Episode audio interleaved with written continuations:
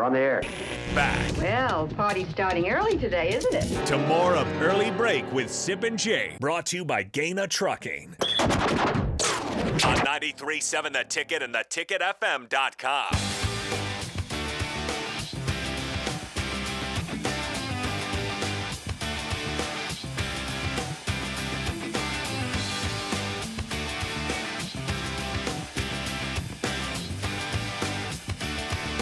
Well, as you expect when there is a new coach hire, there's a lot of news throughout the week regarding uh, new assistant coaches, recruiting stuff going on. There's a lot of stuff breaking. There will be a lot of news until the end of the month with uh, signing day coming up in mid December. We're jo- joined now by Husker Online, Sean Callahan. Sean, good morning. Let's get to uh, right now, I guess, an update on your behalf uh, of the staff that's been put in place for Matt Rhule. There's, I guess, nothing been out there by the Huskers yet. It's all been on Twitter. But what do we know right now regarding the current staff that Matt Rhule is bringing in with him? Well, yeah, there, there's a lot of names coming. I mean, I think you start with the offensive coordinator, Marcus Satterfield, um, coming from South Carolina. EJ Barthel, the running backs coach from uh, Connecticut. Yep. Um, and, and he's already updated his Twitter bio and pictures to Nebraska. Uh, defensively, you've got Terrence Knighton, um, who appears to be um, the defensive line coach, Yep. and Evan Cooper in the secondary. So you've got four of the ten. Okay. Um, then there's some other ones. Corey Campbell, strength coach. Ed Foley, um, who's a um, you know we don't know what his role is going to be, but he's um, been a lot of things in his career. Could he be a on-field ten? Maybe. Uh, feels more like an analyst type hire. And then uh, one I confirmed last night was Omar Hales, um, who, who had been with him at Baylor and other places. He currently is a special teams coach coordinator um, at Eastern University, but was with Carolina and Baylor. Um, so it's slowly but surely coming together, but we know of, of at least seven names at this point. Okay, Sean Callahan of HuskerOnline.com. Who will, will there be anybody retained from Nebraska's staff? That's that's a million dollar question. I think we all believe that Mickey could have or will have an opportunity to be to retain. The question is, you know, are they on the same page with everything? You know, these transitions aren't easy. Um, you know, new coach, new management, new styles. Um, so, you know, financial terms. Um, so those are all questions on on Mickey Joseph and, and you know if they can get on the same page. And say the longer this goes, um, you know, I, the, it doesn't have a good feeling about Mickey Joseph right now. I mean, it, that's just because you know if he was staying, I, I think they would get on it pretty quick. And we know yesterday was the day that they were going to sit down and talk about things, and didn't hear anything yesterday. Which, um, yeah, I'll be curious where that goes. And hearing hearing talk that there be maybe another guy retained, and I don't know who that is. Um, what other coach would Another. be retained? Okay. you know, would, would it be um, Fairroot or Raiola? Um, you know, who, who is the other guy in play? Um, Sean Beckton. Um, there's a lot of, but you know, we think we know that Bill Busch is done um, based on just interactions uh, with Jaden Doss. Basically, tweeted that Bill Busch thanked him and, and wished him luck. Uh, we obviously know Applewhite's done. We know Whipple's done. Um, so you know, you, you kind of have a good idea where it's heading, but will there be anyone else retained or potentially retained? That, that's the question. Regarding Mickey, Sean, we have not seen the exodus of players uh, announcing they're going to transfer yet from Nebraska. But if he is found to, to not stay at Nebraska, do you expect that day or soon thereafter to, to hear a lot of news of guys saying, I'm leaving or I'm decommitting from Nebraska regarding him specifically? Well, yeah, it, a lot of the guys have gotten to us. Um, the big question is quarterback William Watson. Brian Munson on Husker Online has a really good uh, breakdown of just who's communicated with us, who's made noise, um, you know, one way or the other. And the ones that we haven't heard back from are William Watson, Brock Knutson. I'm not worried about him um, necessarily. I think they're just kind of sitting back, being careful. Hayden Moore, that's a big one.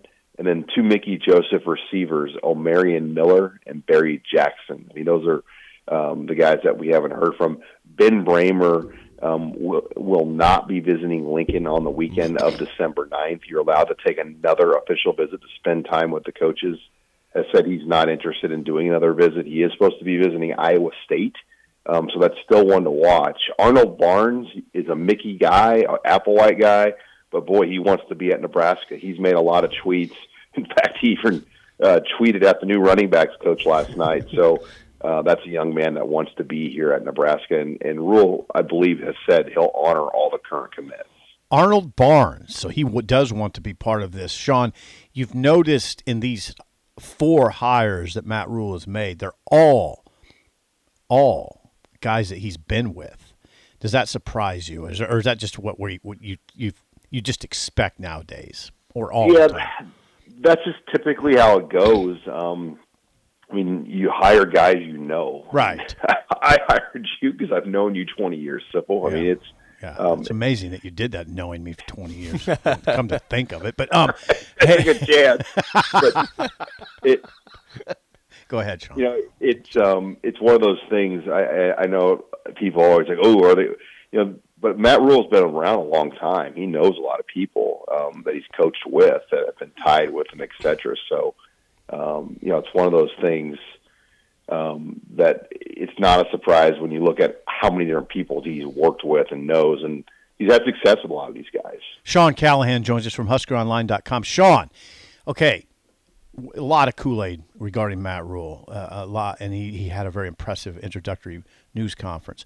What are your reservations? I mean, what is there anything that it could just be one thing? Is it what do you have a concern about this hire? Um,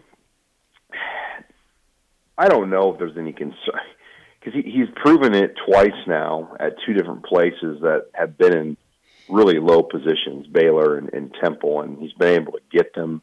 In the case of Temple, to win the conference. In the case of Baylor, um, they lost in the championship game to Oklahoma team that had Jalen Hurts, uh, but they still played in the Sugar Bowl. So, you know, he's, he's proven that. Obviously, NFL um, thing, you know, spoils a little bit of things with his coaching as of late. But a lot of great college guys have not done it in the NFL. Saban couldn't get it done in the NFL. Um, Pete Carroll at one time got fired in the NFL, went to USC, then came back to the NFL. You, you go down the line, Steve Spurrier, um, the NFL, Urban Meyer is a, is a different place for college coaches, and um, he had some things that COVID and other things that got in the way of kind of the start of his career.